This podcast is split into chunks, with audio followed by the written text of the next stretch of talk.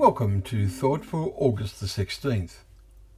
Our readings today are 1 Kings chapter 11, Jeremiah chapter 37, and Mark chapter 11. And our thought is whenever you stand praying, forgive. Today we picked up a key point Jesus made about effective prayer. He had triumphantly entered Jerusalem with crowds of supporters around him shouting, Hosanna! Blessed is he who comes in the name of the Lord. Blessed is the coming kingdom of our father David.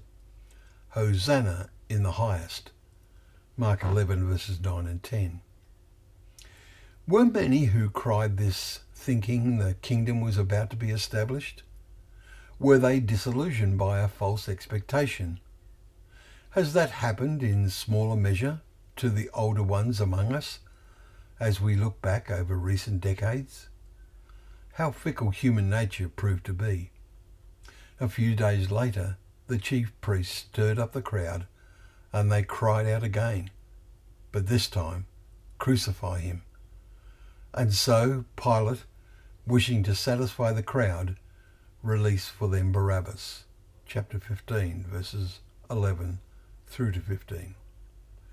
In today's chapter, the point which particularly attracted our attention was when Jesus said, Whenever you stand praying, forgive.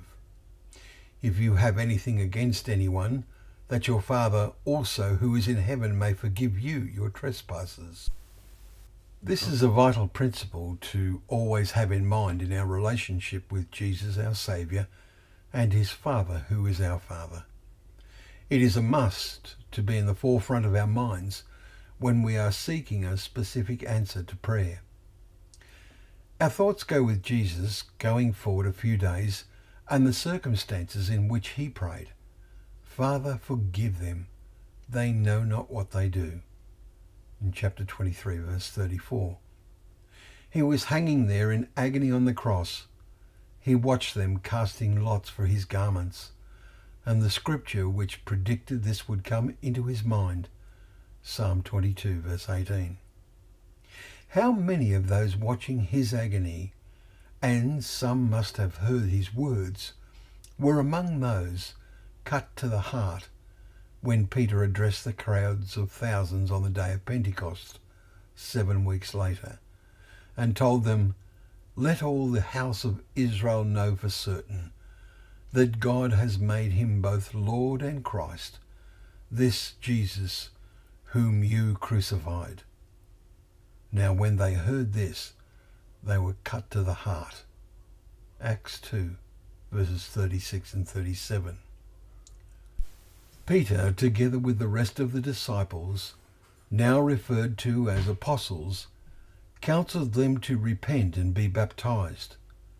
And those who received his word were baptized. And us, after we have read and received his word, do we receive it when we read it, we must receive it in both our head and our heart. So thank you once again for joining us for Thought for the Day, where together we can open up the pages of God's Word, remembering the Word is a lamp to our feet and a light to our path.